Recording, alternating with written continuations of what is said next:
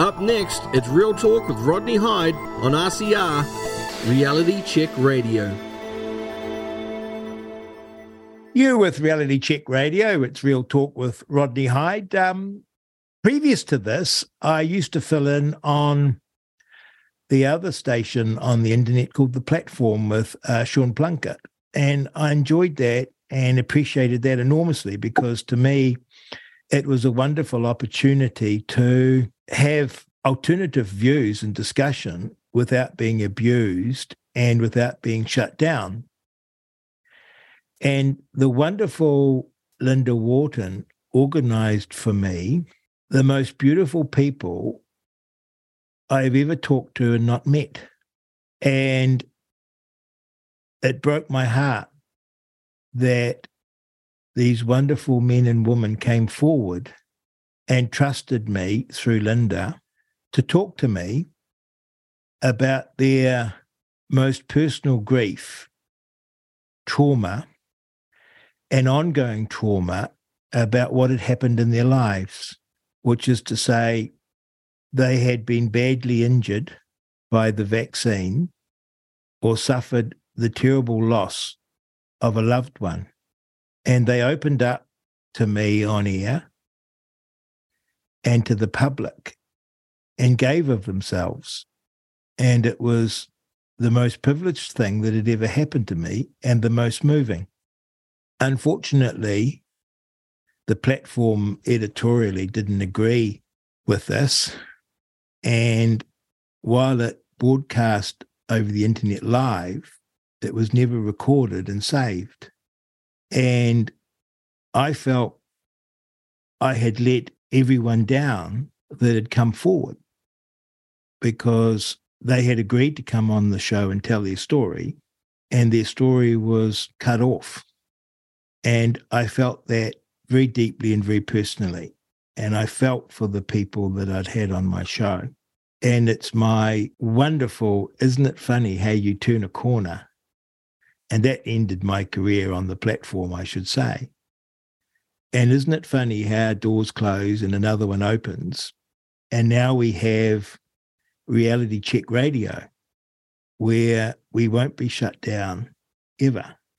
And we will be true to opening up to real talk and reality and opposing views and knowing that we don't always have to agree, we don't always have to say the party line, and yet we can disagree, learn from each other, be respectful, and indeed be human and love each other. And I'm so pleased now to have my next guest because she came forward and spoke to me on the platform. And that will be recorded somewhere, but no one is allowed to listen to it, which I find heinous. But not any longer, because you're with Reality Check Radio. And it's my great privilege to introduce you to Cheryl Amos so we can learn a little about, about her, about her family, and about her son. Good morning, Cheryl. Good morning, Rodney. You are a very lovely person. Thank you for coming on my show.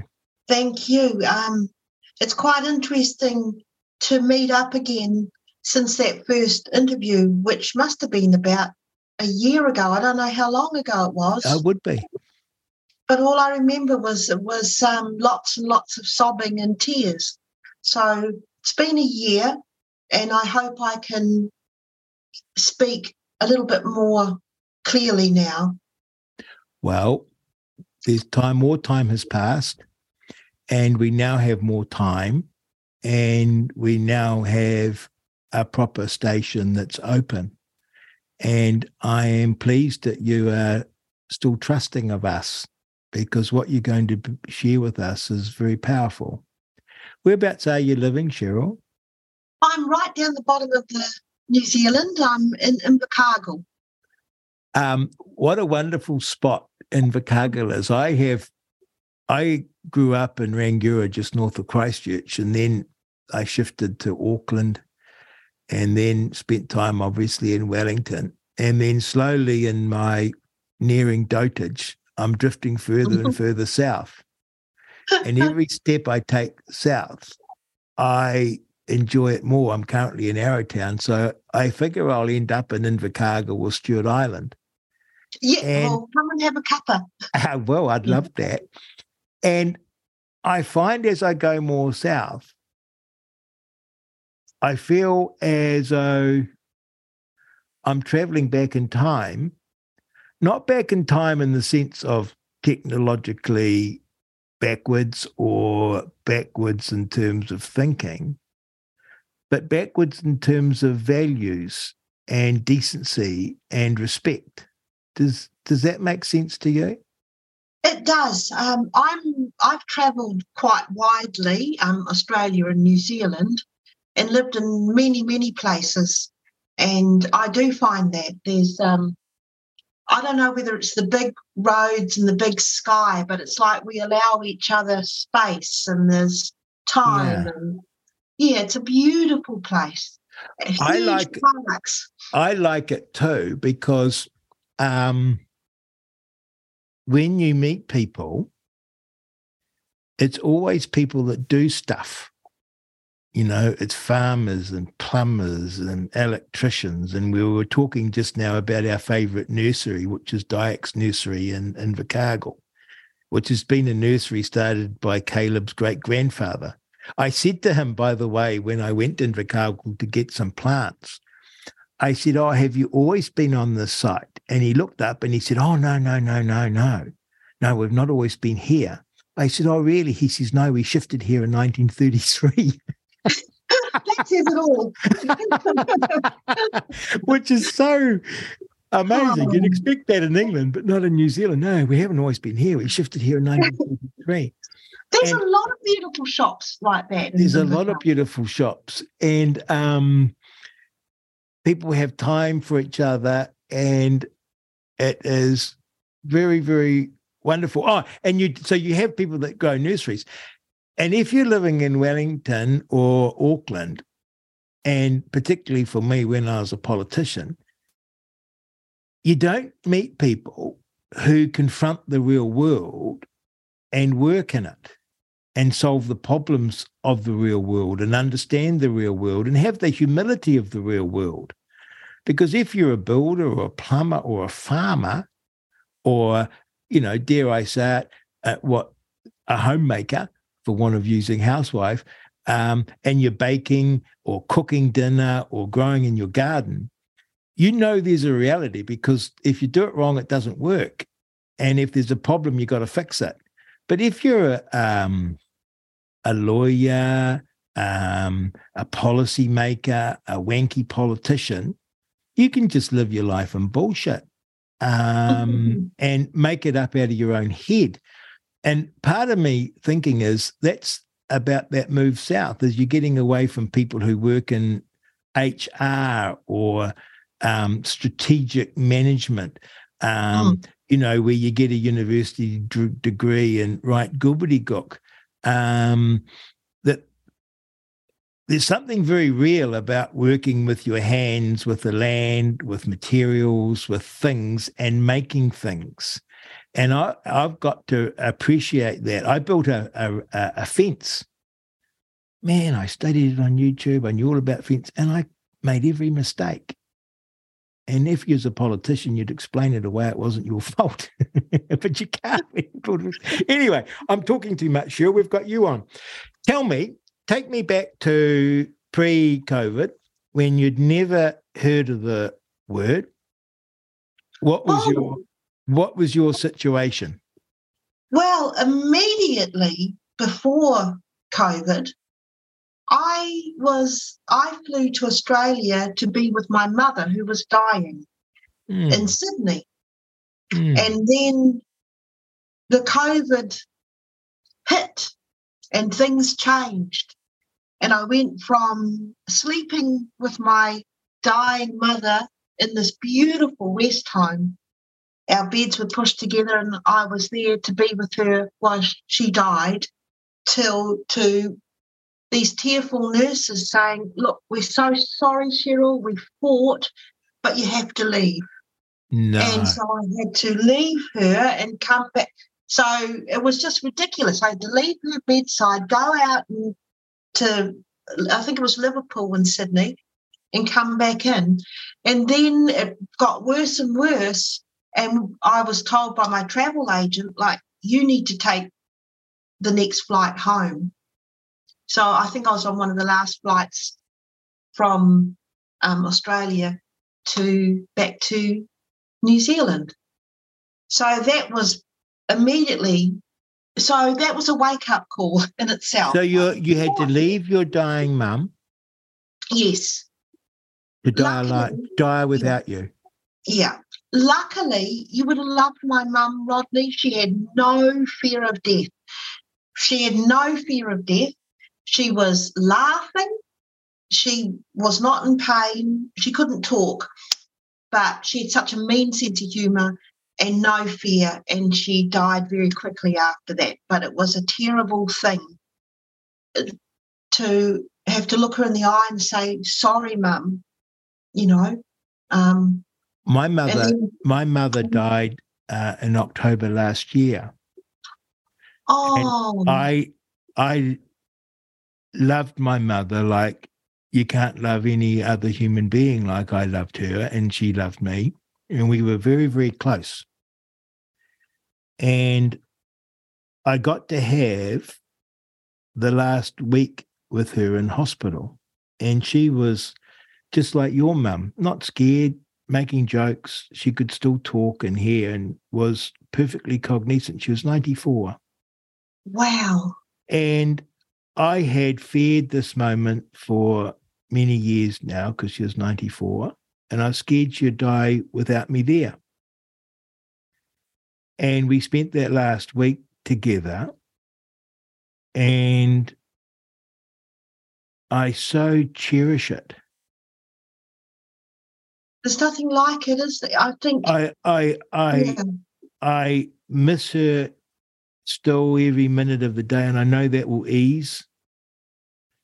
But I'll be somewhere and I'll literally tears will well up in my eyes for in a selfish way because I so miss her.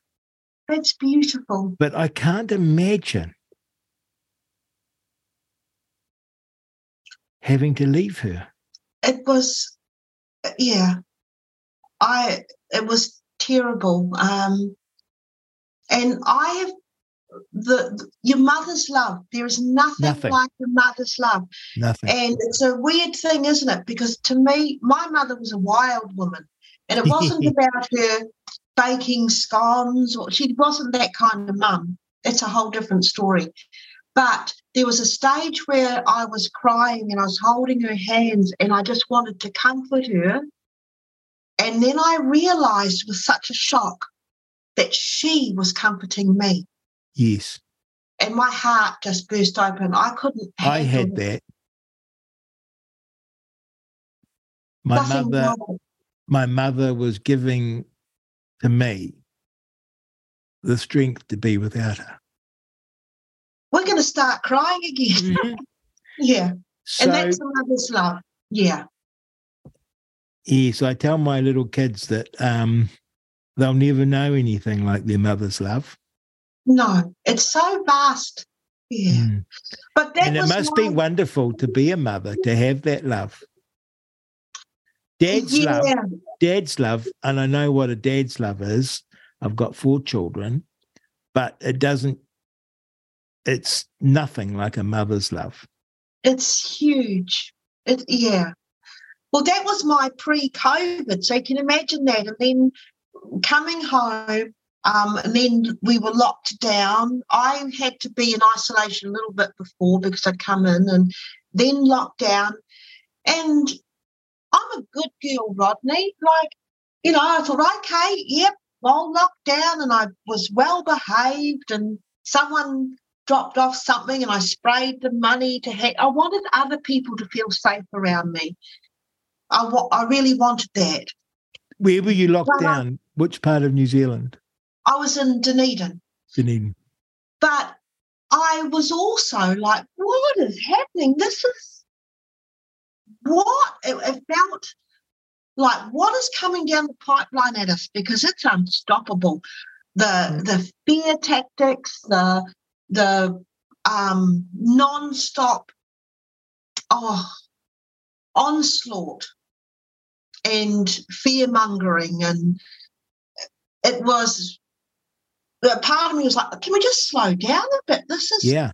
Can know, we talk? is Can we talk about this? yeah, yeah, this is insane. And I was starting to smell a rat. That's Good all I you. can say.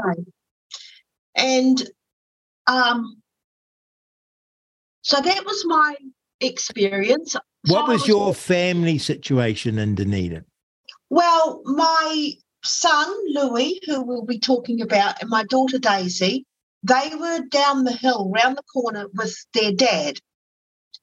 And I was locked away in grieving. And that was not good. So you were separated from their dad, Yeah, yeah. And so, they- yeah, and they were living with dad.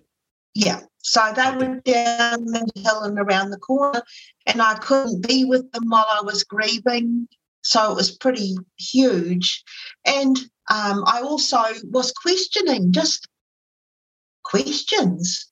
And um, I suppose probably looked like a bit of a mad woman. Do you know what I mean? Like, well, I know exactly what you with mean. this? Yeah. I went from And being a sort of disrespectable MP, ex MP, and to being a mad person overnight.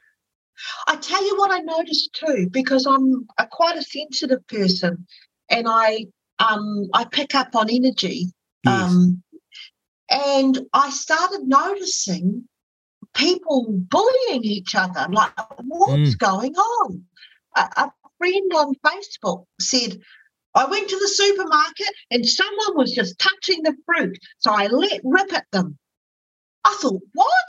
And then all these other people were saying, yeah, I would have, I would have got stuck in too. And it was just the fear turned into some kind of mass Hysteria. hysteria.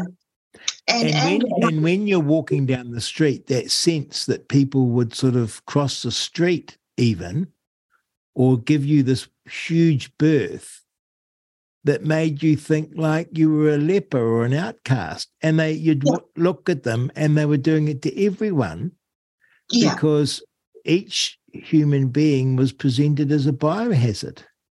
yeah.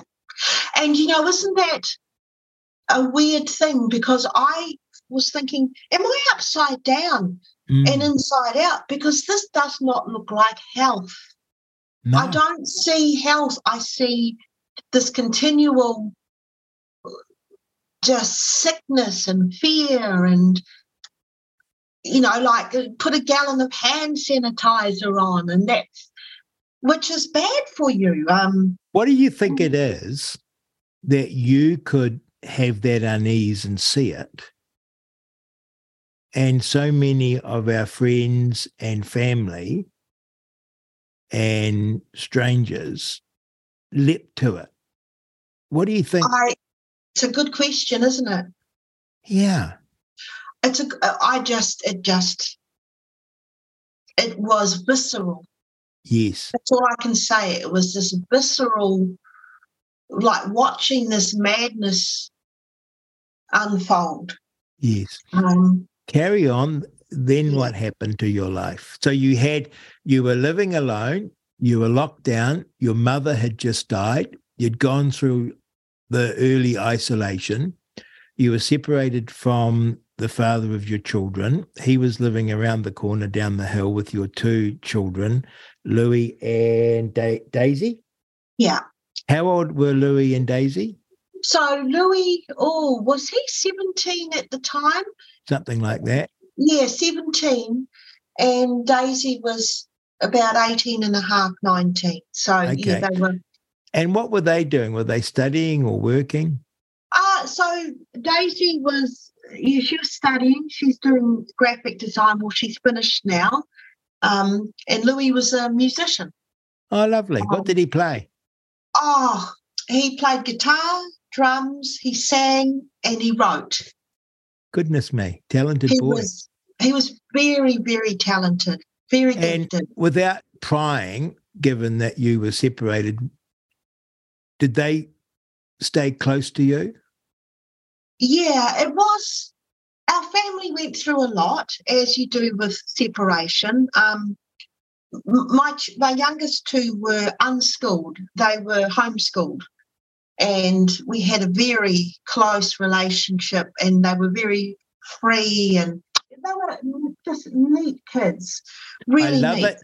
I love it how you said unschooled because I did two terms of unschooling because I learned Oh, not to call it homeschooling, but to call it unschooling. And it was, it's wonderful. And it was wonderful for the kids. I'm and so glad.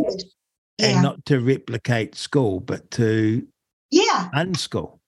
and they learned their passion. Their Oh, maths and reading went through the roof. Yeah, but isn't it funny? I mean, I suppose this is a bit of a side, but I, you know, we often hear that from you know from birth to five are the greatest learning years. Well, then why does it suddenly stop? Why does that curiosity and thirst for learning stop at five? Um, I just know that my children, yeah, they they were passionate about things. Yeah. Mm. And um, so they would pop to see you, but they lived full time Yeah. with their dad. Got it. Yeah, they lived with their lovely dad. Yeah. Mm. And you said lovely dad. So it wasn't like he was in your mind the horrible ex. He was someone that you understood and had loved and admired still. Yeah, I mean, of course, it's a very difficult thing when relationships break up, Mm. and, and yeah, and How long had you been broken up for? oh my goodness, since Louis was fourteen, I think. Okay. Yeah, Okay. yeah. So, um, but no, we were very close as a family, Mm. and yeah, I'd often go. I could walk in any time I wanted to. You know what I mean? So, and you wouldn't fight or argue. not much, Just the usual. just the usual. Yeah, So yeah. walk me through the next bit. So Louis was um what was he? Epileptic? I'm trying to remember. Asthmatic? Epileptic. Epileptic. So, So- how did that how what's how did that epilepsy manifest and work? Well, um, oh goodness me, um, he had absent seizures. You know, when people zone out a bit, most of his life, it wasn't a big deal. It was like, oh, Louis zoned out, you know. And when he was um, 14, he had his a grand mal seizure. And so that was relatively managed. He had epilepsy. So he had that when, When was it diagnosed and you knew he was epileptic? When he was 14. Okay. Yeah, yeah. So uh, he would come average a seizure a month or, or whatever. It was he had, was on medication. He was seeing doctors, and James was very um, passionate and caring about managing and helping him through it. You know, maybe with different diets and things that you kind of get Yes. to understand it as you do. Um, so that was it. He just It must be frightening to have to deal with. It's not something I've ever had to deal with. I've seen it a couple of times and I found it very frightening. Yes, yeah. Um, What do you I- do when an epileptic has a fit? well, okay, I'll tell you a story. Louis and I, um, and this is probably a bit of what I'm like, but it was a very intimate time for me and Louis. So he must have been about 16 or 17, and he decided he was going to take me to the movies. Nice. So we went to the movies together. He's such a gentleman. And we're sitting in the, I think, the front row, and then he had a seizure.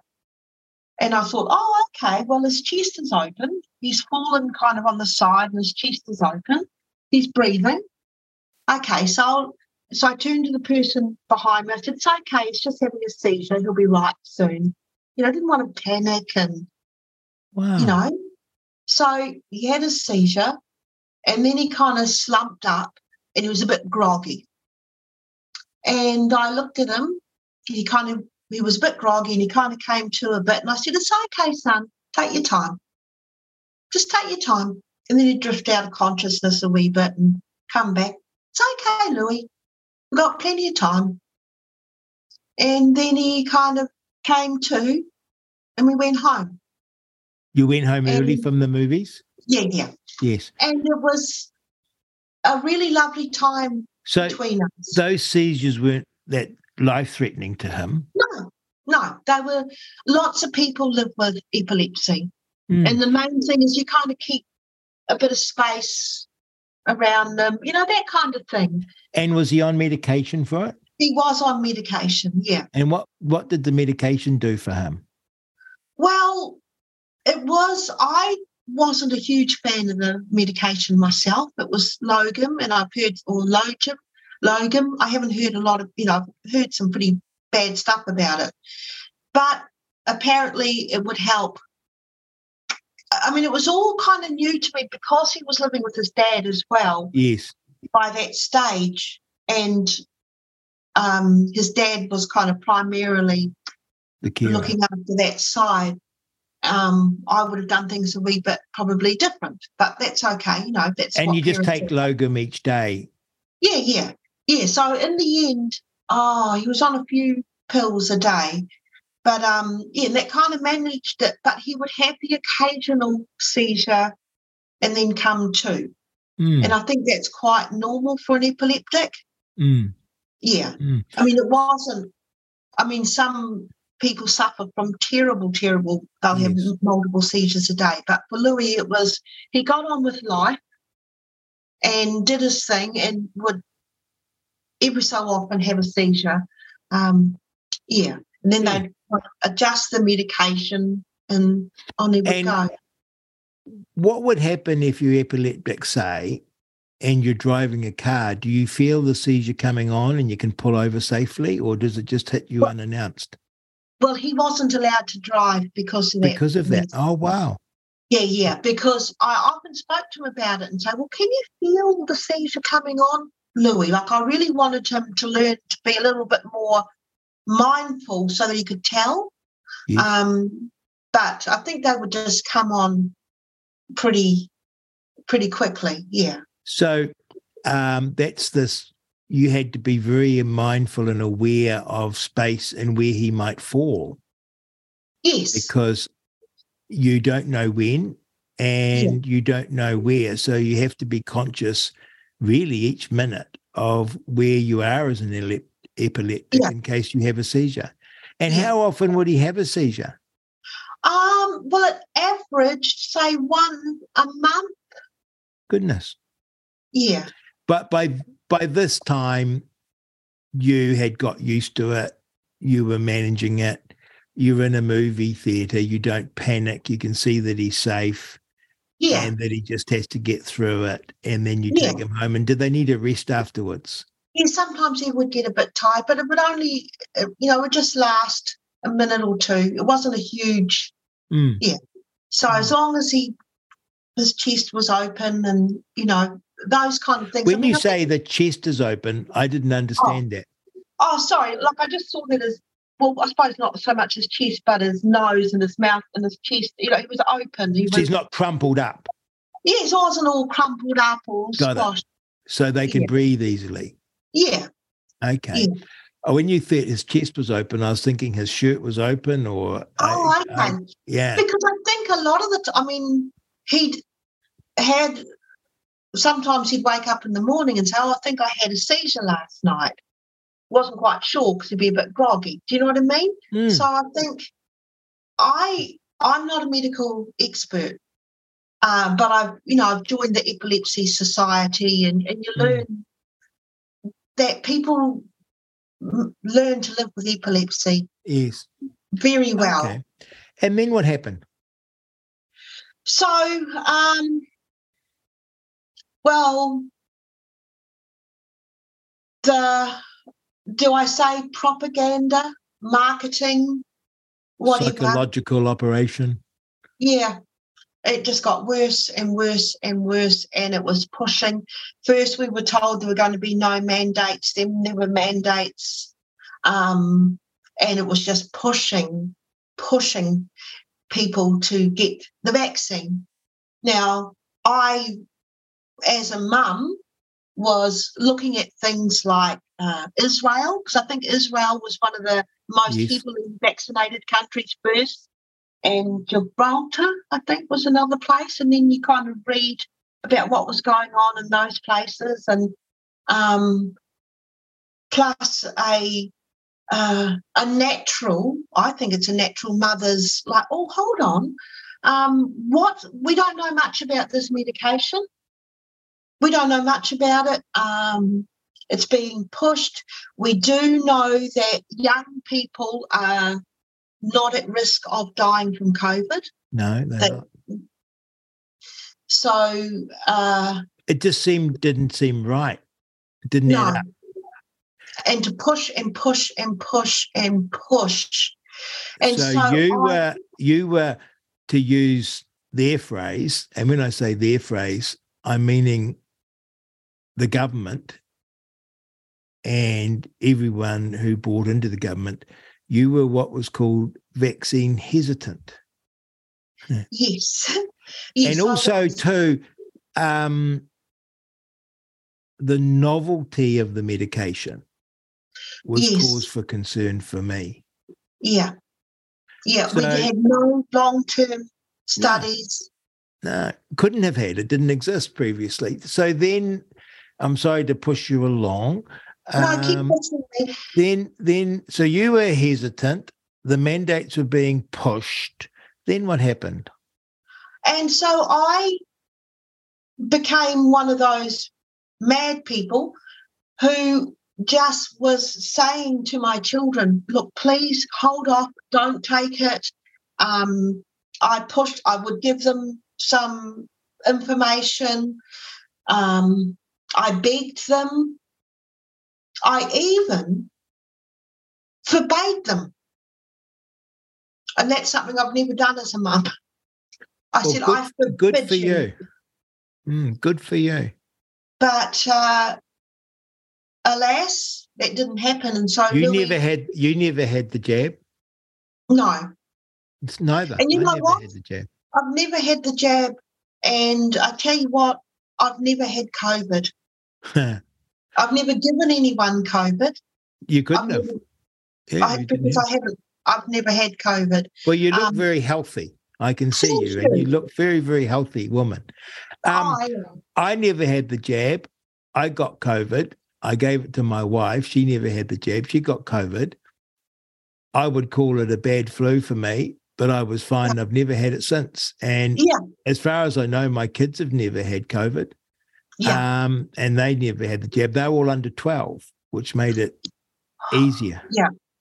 Um, yeah. um, because the pressure on them, even under 12, social pressure, was immense. And my middle girl, who's now 10, she would just tell her friends that she'd had the jab to fit in. Yeah. Because not to have had the jab was to be an outcast. Yes. My older girl, Liberty, just said, Hey, my name is Liberty. Do you think I'm going to stick in my arm what you said tells me to do? oh, that's she wore it as a badge of honor that she wasn't jabbed. Oh, um, yeah. So obviously, your remonstrations with your children and your forbidding of them didn't succeed. Well, yeah, my children aren't don't really listen to me. no, we all know that experience. Yeah. And what about your their father? Was he on your wavelength or was he different? not, look, it was a very taboo subject. Yes. And I also think they were probably sick to death of me going on about it, yes. to tell you the truth. I think they were all Mum's, sick to death. Mum's become an extremist. Yeah, yeah. And she's reading online and getting herself in a tiz um, with misinformation online. And she's. you know, yeah or even worse, she's seen a meme and is now brainwashed. And that Yes. cracks me up because if you really want to brainwash somebody, what you do is you isolate them for two weeks and you bombard them. That's how you brainwash people. So interesting, isn't it? So walk me along the path to this, getting the vaccine, your kids. So, um, and I like, I really don't want to. I, I've got five children. Well, Louis is dead. My my youngest is dead now, but I still say I've got five children, and they're all completely different. They've all got different views, and they're all traumatized by the death of their baby brother. So I can't really speak about them or their decisions. Um, Well, let's just talk about Louis. so, but I can, yeah, and I can't even speak for Louis. I speak for me, Louis's mum, because I don't know why he took it, whether it was pressure or whether he wanted to keep. I don't know why, but he took. Um, at that time, it was two shots for summer. Remember that being rammed down everyone's throat? Yes, we'd all be free if we just had two shots. Yeah, and it was aimed at young people. And so Louis had his first jab. And what happened after his first jab You knew Right. that he'd had it, or you knew afterwards. When did you it learn he'd was afterward. I think he, like Louis and I were incredibly close. But he knew this was taboo. Yeah. Yeah. Um, we were very, very close. And I can't remember whether he told me about that one because he didn't. Yeah. He didn't wouldn't want to hurt you. Mm. Yeah. So anyway, a lot of this is in hindsight now. He had one jab and then his seizures increased fourfold. So four months now. Yeah. So I think it was four. Now I don't know the exact times or anything. Mhm. So, but this is general from what I can gather. Was it the frequency increased or the Yes. severity increased? Do you know what? I think it was both. Wow. I think it was both. Then he had his Is that a known adverse effect now? Yes, it is. That is in the Pfizer reports. Uh, the Pfizer reports, which our government knew about way before Louis had those uh, Mhm. jabs, was that it increased epilepsy. It gave people seizures that had never had seizures before. And it also, those who with epilepsy, it worsened. So, we know so little about the human body and so little about these medications, don't we? Because the human body is this wonderful, complex thing. And the way they sold it is though they knew everything there was to know. And the idea that our prime minister and opposition, I'm not singling her out, and the principals of our schools and heads of departments and Yeah. everyone in a position would look at you and say, just take the jab. It's Yeah. safe and effective. They knew Yeah. nothing about how your body works and reacts. They couldn't know. But now we discover they had reports on their desk saying they couldn't know. And indeed, there were reports, I'm sure our Prime Minister never read it, but there were extant reports from Pfizer and authorities saying, here are the things that can happen. and it's harrowing reading. I have nine pages of those adverse effects, Mm. and there's multiple. Um, multiple So Louis had the jab, first jab, and his severity and frequency and yeah. and the severity worsened as a consequence, a known adverse effect. He had one jab. Did he have a second? He had a second, and it became worse. Again Ah. worse. It went up again. Yeah, yeah. It became much worse, and it was five seizures in oh, I can't. Re- it was a much shorter time frame, and it was five. And I believe they were getting worse. I spoke to him on the phone, and I said, "Are you okay, Louis? You sound off. Like I'm very close to him." He just sounded off, and then uh, the people, the managers of his local cafe that he loved, they noticed something was really off with him. He came into the cafe three times that day and and just was behaving out of character.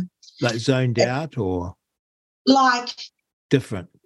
Different. Just like enough for them to say, Whoa, what's happened? Is epilepsy something? I'm sorry, I know nothing. Is that something in the brain doing it? So is it I your brain function?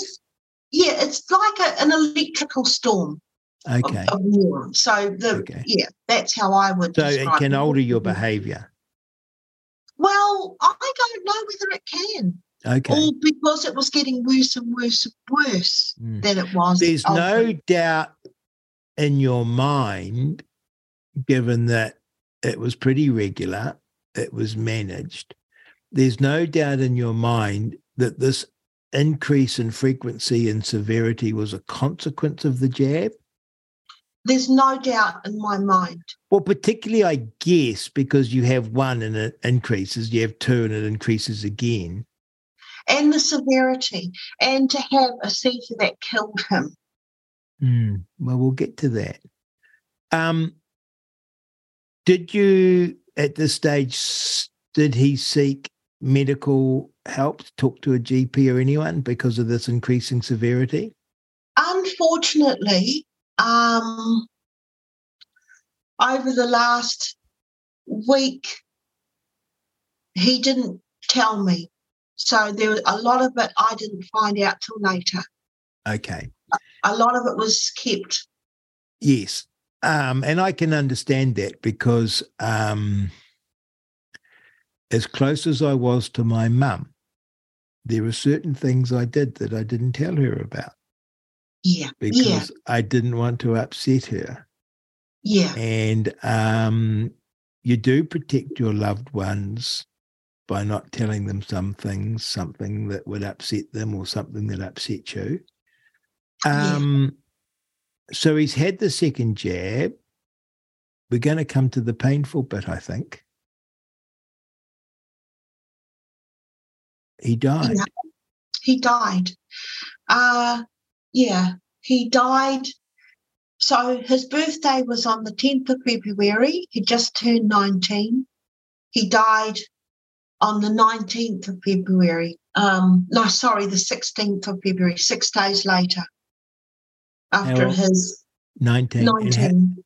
how long after the jab? So I wish I had my paperwork here. No, don't worry. It was weeks or months later. weeks. Weeks. Weeks. Yeah, so that's all has- happened. So he died from a severe epileptic attack. Yes. Was it the epileptic attack that killed him, or was it where he fell, or how he fell, or how did he die? Um, so Louis' dad found him. He he died at home. Now I don't have the coroner's report yet. That's another thing. It's been I think 14 months, and that's been a bit of a nightmare. Getting answers, going backwards and forwards, being shuffled here to there, not being replied to.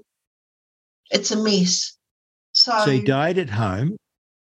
Yeah, and his dad found him. Um, I was in Wellington.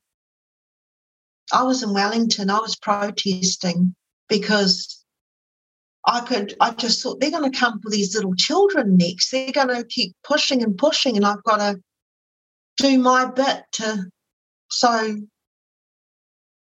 they don't push this on to my grandchildren. How And that's what I ironic! How ironic that you were at the parliamentary protest, protesting against the mandates, protesting with the vaccine injured, Yes. protesting with family who had lost loved ones through the vaccine, And while you were protesting, your son died from the That's right. vaccine. Yeah. That's right. And you know, I felt a shame, a terrible shame Of course. that, oh, people will think I'm just an anti vaxxer and I'm saying this. Do you know what I mean? And I thought, okay, just come, you know, like I'm just, we went home, we flew straight back to be with our boy. And I thought, okay, now just take it, you know, calmly. We don't know what exactly happened. And that's, then I found out he'd had four seizures and I was upset. And then I found out it was nine seizures. And I just, it was the most horrific thing. It was, it was horrific. My poor darling boy. I mean, yeah, it just, that just about destroyed me. And uh, yeah, Was James at home when he died, or did he come home and find him? oh, he James was working. He was at the back of the house because he had an office out there. And bless him. And I just, I wouldn't wish that on the trauma that that poor man went through to find his boy, um, his worst nightmare. Yeah. That is, So it's indescribable. James had these increasing epileptic Louis. seizures. Oh, sorry, Oh, Louis. Louis. I yeah, yeah. apologize. Louis had these increasing frequency and severity of these epileptic seizures. He had a particularly bad one at home, and he died from that seizure. Yeah. How does the seizure kill you? I don't know. Um, And of course, you haven't had the report. I haven't had the report. Sometimes um, I don't know if his airway was blocked. Mhm. That may have happened, that he landed in a way that blocked his airway. Uh, I- mean, I've grown up. I think I had one friend whose brother died of epilepsy. He died from having a seizure in the bath. Mm, So that kind of thing. Do you know what I mean? Yes. Um, so we don't know yet because I haven't had the report back and it's been a very, very long time. And that's and just, and you and I don't trust the process, and we don't trust the people that are administering the process. I don't trust them, no. and that's part of it too. Well, I've had the uh, the pathologist's report, Oh yes, and to me, um, I mean, it's the I still can't believe I'm still standing here because I never thought I could see the day where I'd be reading about what was in my son's bloodstream, you know, how much his heart weighed. That's a huge thing. Sorry for crying, but um, no, take your time. but they talked about um, what if there was any nicotine in his system and, what that kind of stuff and about his medication. But there's nothing about a vaccine. Why is it not mentioned? It's like it didn't exist. I don't understand that. Well, they're not being truthful, Yeah, and I find it hard in my heart to forgive them because you're not we're not wanting them to say oh the vaccine killed him.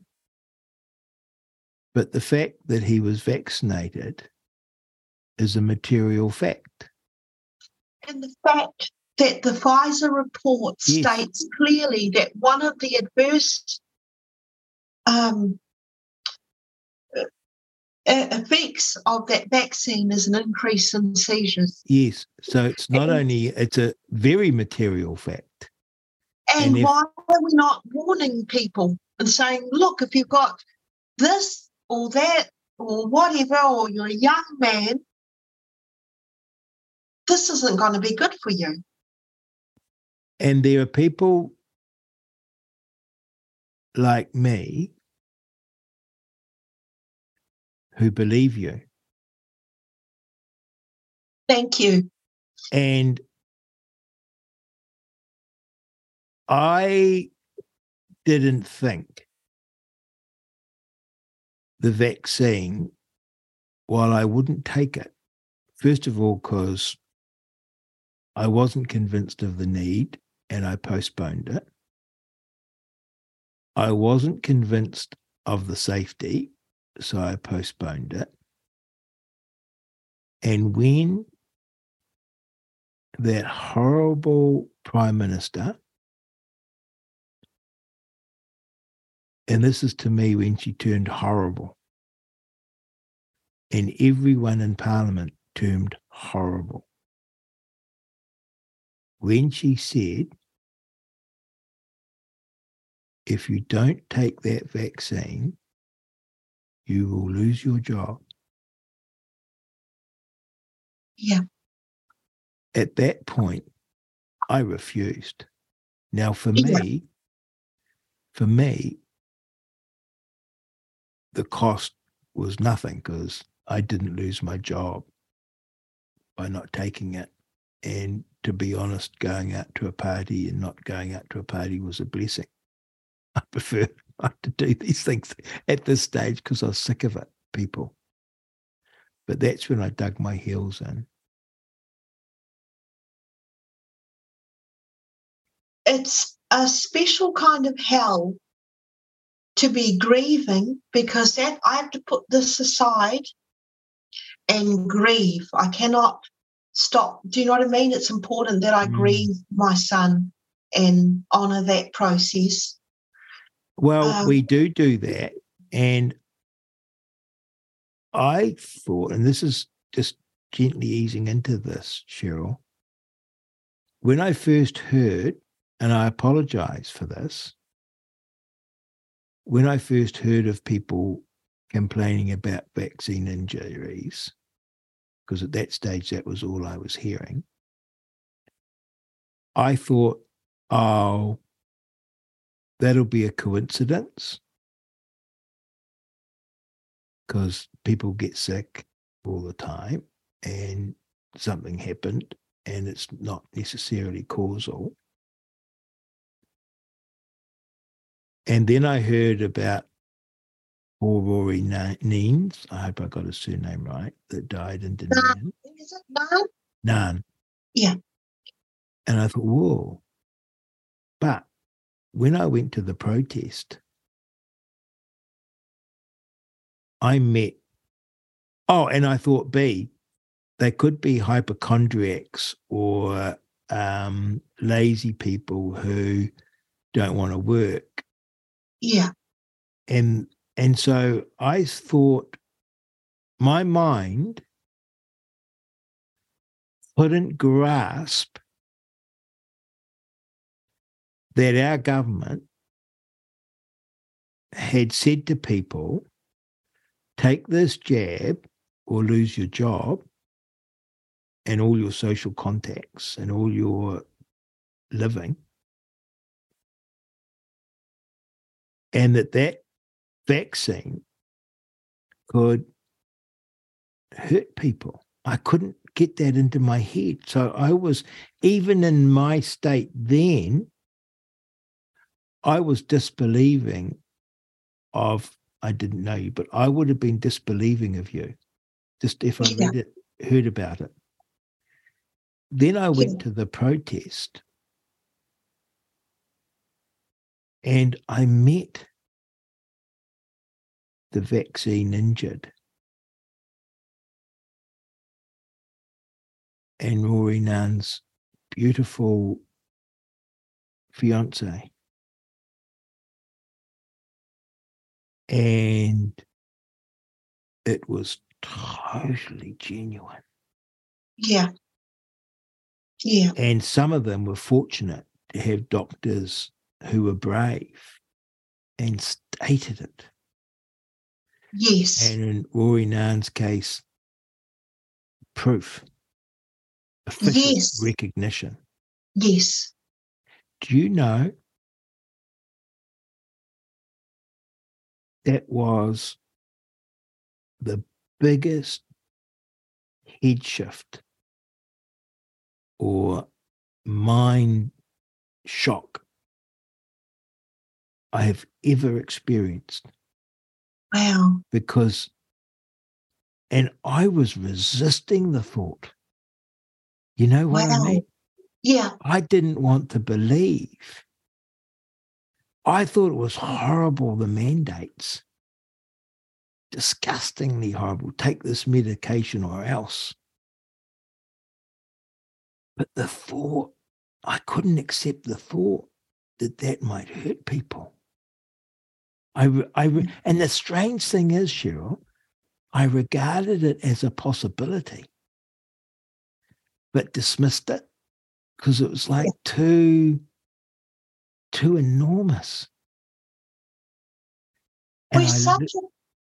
Oh, and so sorry. I, I understand people who went along with the vaccine having what I had, which is a cognitive dissonance that you can't accept it.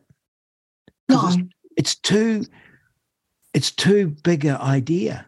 It's too awful to accept that this was done to this wasn't something. Any death is terrible. And someone who takes drugs and dies, it's terrible, or drinks too much and dies, or has a car accident and dies. That's terrible. But this was something that you had to take to keep your job or to go out or to play sport because our government said so. They made laws and that killed them. That's a big, that's never happened to my knowledge. No. It's brought home to me too that I think what are people afraid of? I don't think people are afraid of the government or Big Brother or whatever. But what people are afraid of is what their friends think, Yes. of what their neighbours think.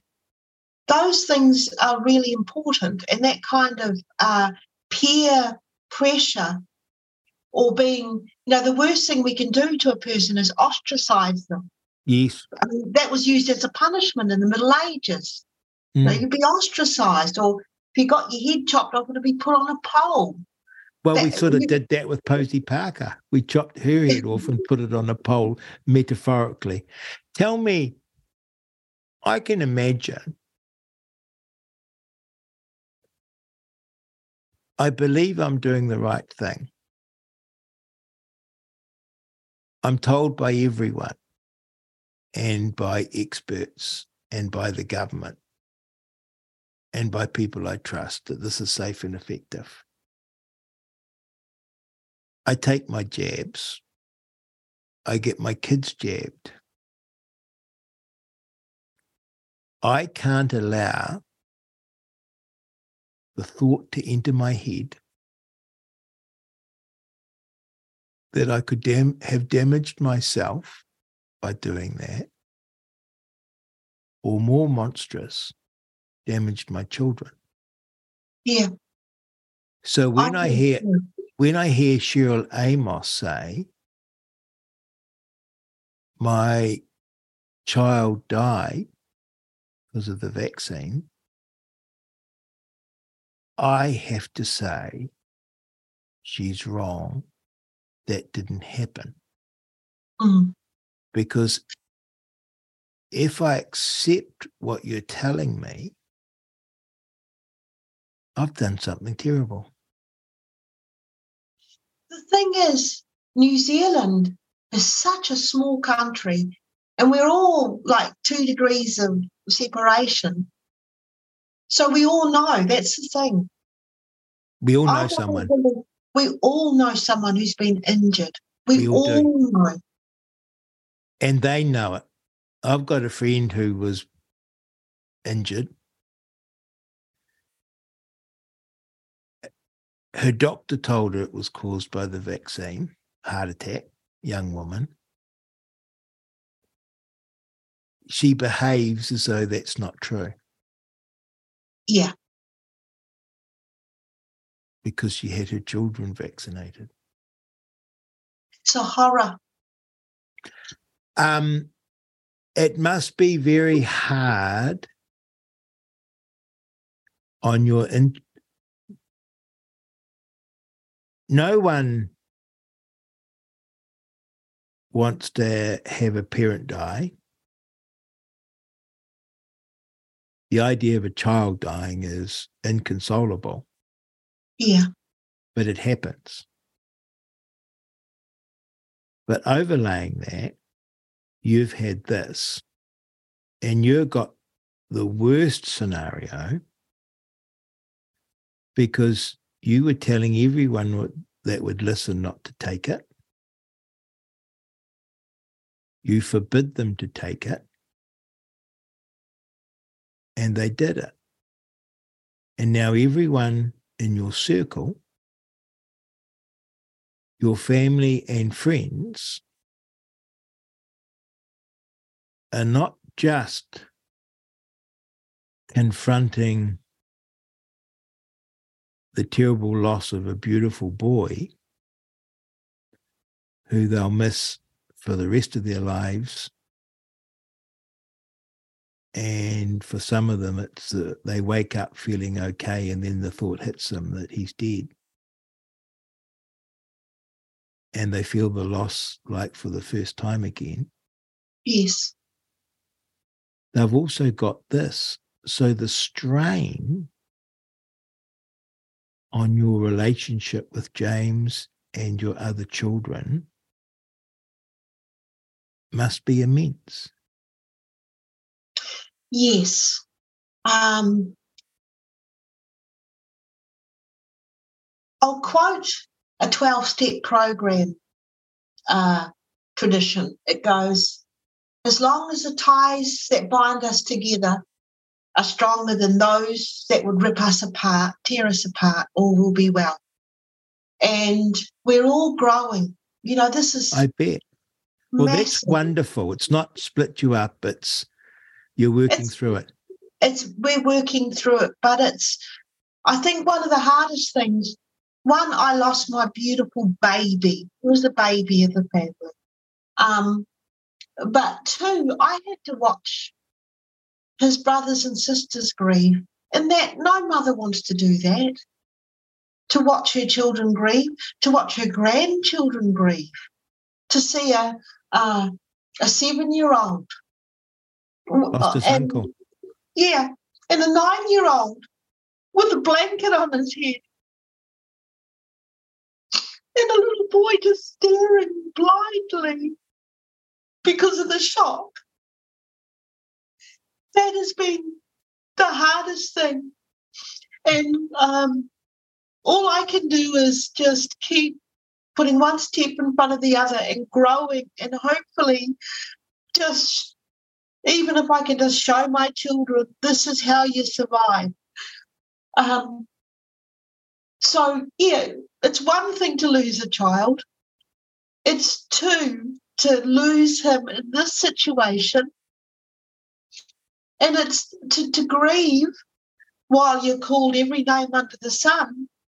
Well, I tell you what, I'm the strongest person I, I didn't ever think I could survive that. How can you survive grieving your son while someone sends you a heart? Oh, I'm so sorry. And then in the next breath, calls you a C U N T My goodness. because that's what our society's come to. The hatred, the vitriol, you know, to be called filth. I'm not, all those things. Does Mr. your this is a tough question and I'm going to ask it Yes, and I hope you don't mind.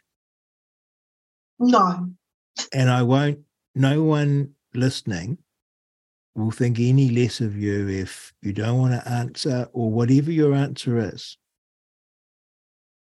Does your, does James and your children think it's the vaccine that killed him?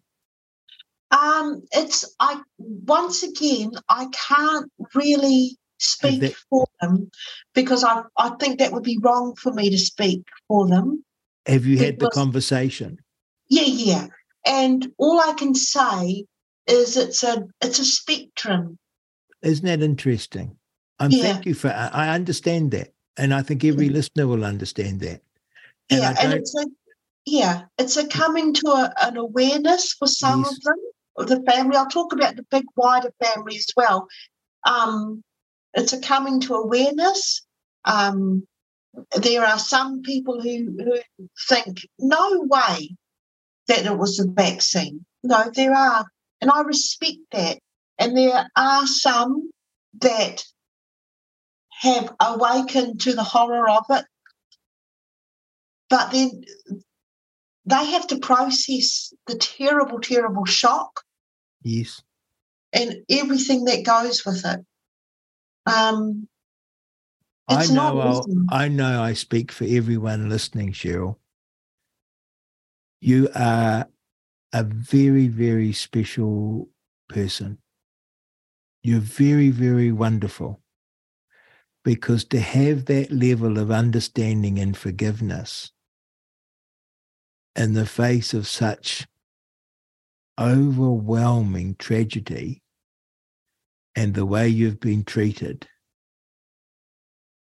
I would hope that I could be like you in your situation. I doubt I would be. Look, I tell and you I what. so, so admire it. I'm a, well, I've grown. Yes. I, I want to honor my son and be a better person for him because, you know, he was. I can tell you one thing about Louis and his family and our family. That boy was loved. Um, when he was born, he had three older brothers and sisters. They were teenagers. I think Jeremy might have been 12 and a little a big sister. He never slept in a bassinet. He slept in our arms. He was carried by everyone. He was absolutely loved. Mm. So um, I do not want to live my life with one shred of hardness in my heart. You haven't got it. I, thank you. I've got a terrible temper. but well, I hope you unleash it at the appropriate times. Um, I'm learning. And I love it that you're not saying, I told you so, or being confronting, or being blaming. I love it. You've got such love and understanding over this. Um, it's no, but, but that's the thing. We're all innocent. We are Everyone innocent. is innocent. Everyone did the right thing. And possibly even the Prime Minister. You know, I don't know. Maybe when I think of your understanding, maybe I've got to be more understanding because I struggle. I'm going to be honest with you. Mm-hmm. Um, when it comes to my friends and my family and and my you know beautiful people, there's nothing but understanding and forgiveness. And I don't think there's anything to forgive. Actually, there's nothing to forgive. But as far as any politician who did harm, even if it was just stamping with a little rubber stamp, and caused and knew that this was going to cause death and did nothing about it, I do not give them a thought. And the reason I don't give them a thought is I think sometimes we empathic humans believe that other people have a conscience. The fact is, there is a small amount of people in the world that lack conscience, and therefore there's nothing to appeal to. Do you know what I mean? Mm. You can't appeal to something that doesn't exist Wow. and say, well, why can you sleep at night? Yeah, you can. They can sleep at night. They don't care. yeah, well, Joe Stalin and Adolf Hitler had great night's sleep. Exactly. I struggled when it was officially recognized that Rory Nairn had died of the vaccine. I would have expected the next day all mandates to be lifted Yes. because I would have thought you would say, we can't force anyone to do something that might kill you because we now know we can't argue. It can kill you. We would like everyone to take the vaccine because Yes. even with this death, we think on balance, it's good for everyone.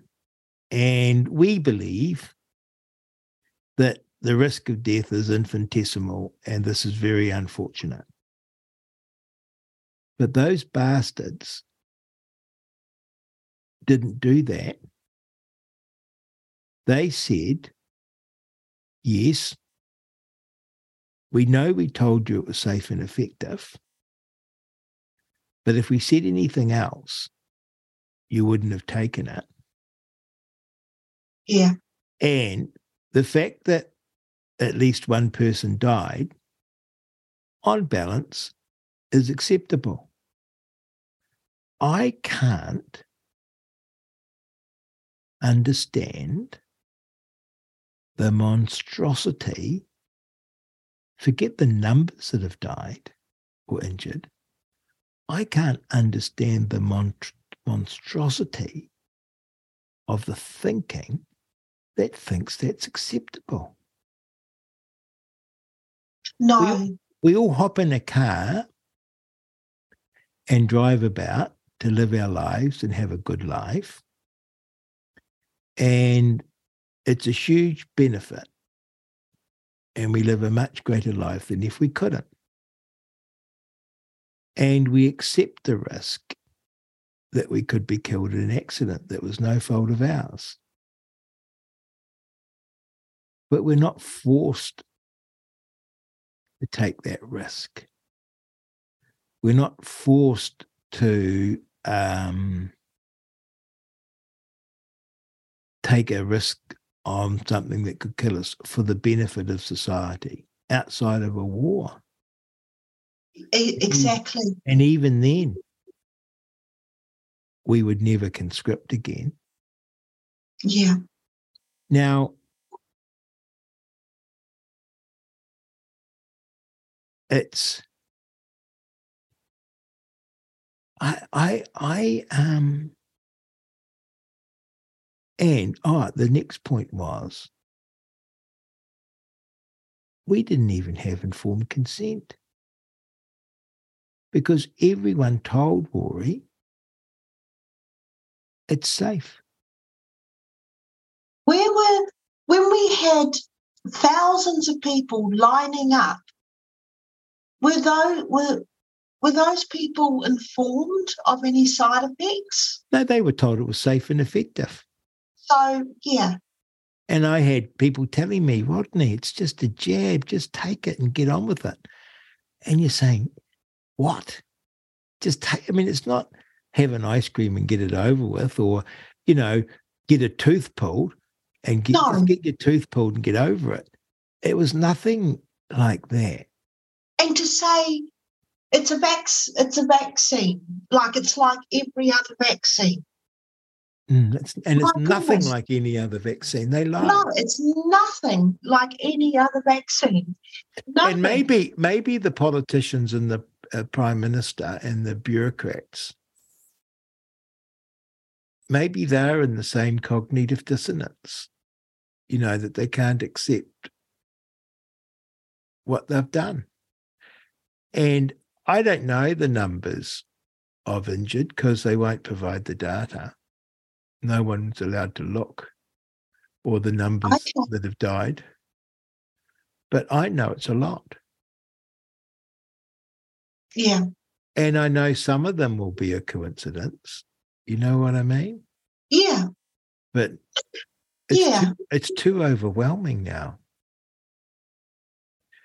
We I would I'm not going to unless you want to share with us, I would normally ask what's next for you, but I don't feel the need because you're sort of taking everything in your stride. But if you'd like to share with us what you're thinking is next, please do. Like in my own personal life? Yeah. Yeah. and thank you. It's so lovely for you to acknowledge or see me as a person with forgiveness. Once again, I don't think there's anything to forgive. We're all innocent. But um, this has been a, I've not cried. I've cried a river. I've just cried so much. I've made, I've howled. I've, um, I've just been a complete and utter destroyed mess. And I do have rage. I have rage. Um, so I've had to work through all that. I've become a bit like you, where just something like this makes you question or made me question what is important. And in the early days, I was very much alone in my grief and in the Invercargill. And so I had to treat myself as a newborn baby and mother myself. And that meant cook food, sleep, bath, and I would do a couple of things and then I would shut down for the day. Like it's half past one, half past one in the afternoon, put the fire on, shut down and totally nurture myself. So that's what I've been doing. And I'm going back to what is real and what is important. And for me, that's gardening and growing food. Oh, lovely. Food. Yes. Me too. And we get oh. Wally Richards on the on the show, and he's just a great help on our gardens. Oh, that's wonderful. Nature doesn't lie, does it, Rodney? Doesn't lie. Humans lie, but trees don't lie. Cabbages no. don't lie. No. So yeah, I've been preserving. I've been doing that, um, and just letting life unfold because I think it's. I just think this old way of being, it's the collapse of civilization, if you can call it civilization, and that we're regrouping. Yes, I into concur. something better. I concur. Yeah. Um. How do you handle, because there's very high probability of this, how will you handle the pathologist report and the coroner's report never mentioning the word vaccine? I am living in a bit of anxiety, waiting for the email and I know what I'm going to get, but I'm still afraid. And I know it's going to be another huge shock and a huge, a lot of grief to go through. Um, so, what I will do next, I think, is um, I will compose an open letter. Good. And when you're ready, come back on our show. I would love to, thank you. And I know I can't change anything. I can't bring my son back. I don't even know if I, you know, I think there will be justice. I think I there is there is going to be. If not in this world, then the next. Well, I believe there's going to be a Nuremberg too. Mm, mm. And people will be held to account. and that won't bring my son back either. So, um, but all I well, there's part of that. Face. Part of that Nuremberg was justice for the living. Okay. So we could never bring the dead back, but there had to be almost a show trial in the sense that where do you start with holding people to account for that? Joe Stalin wanted just to go and kill 50,000 Germans. And, you know, the Allies thought that's a bit rough. And so they went through a new process and held some to account, but they couldn't hold all. Many very serious Nazis were employed because they needed them to rebuild Germany. That's and, right. And it was an amazing process, but it signaled it was part of the thing of showing the banality of evil, that these were ordinary people who'd done evil. They weren't special categories of people, they were just like us in a sense. They were just doing their job. Just doing it's, their job. And then yeah. um, they were held to account so that we could move on. Alexander Solzhenitsyn in the Gulag Archipelago said a powerful thing that's always stayed with me. And it's about making life more complicated than we'd like to, but also gives us great understanding. And it's always stayed with me from when I read his wonderful book. And here was a man that had witnessed inhumanity on the largest scale imaginable. And he said the line, I'm got got his beautiful words right. So I'm making it up, but I'm getting the sense the line between good and evil doesn't run between people. It's not as simple that there are evil people and there are good people, and you can divide them up and deal to the evil people on behalf of the good people. Because he said the live, the line between good and evil runs through each of our own hearts. Yeah, I love that. Mm. I love that. And that's it. And that's where the peace resides, isn't it? It's that's yes. where it all. You can't. You yeah. can't say I'm good, they're evil, because that's actually the cause of war and conflict. But that yes. in each of our hearts is a line, and we're working on that line. And I thought it was the most wonderful, Christian, truthful, real thing that I'd ever read for a man who had suffered so much from people that tortured him. I love that. Mm. Tell me um, another thought. If I put myself into a government minister's or bureaucrats or prime minister's head, and they say, oh, yes, and I'm picking on Rory, not Louis because Rory's acknowledged by the government. It's the only reason. And they said, oh, yes, poor Rory, young man, no risk ever of being killed by COVID. But to quote Sean Plunket, he took one for the team. Well, that says it all. It does. He died so we all might love, which is the oh. attitude, right? Uh, yeah, if, that will be yeah. That's a, that's that's the government's official view on war. Yeah. If that's true, you'd build a statue to him, a monument, because every Anzac Day, all these politicians turn out to honour the dead, young men who gave their lives so that we might live. And what they're saying is Rory was one of them, right? And they're thinking, I don't, you and I don't believe it. No. But they're well, saying, the very... but they actually treat him and his family with disdain. They don't exactly want to acknowledge it, first of all. And they're forced to, rather than honor the sacrifice, they refuse ever to mention it. That's that's makes so much sense.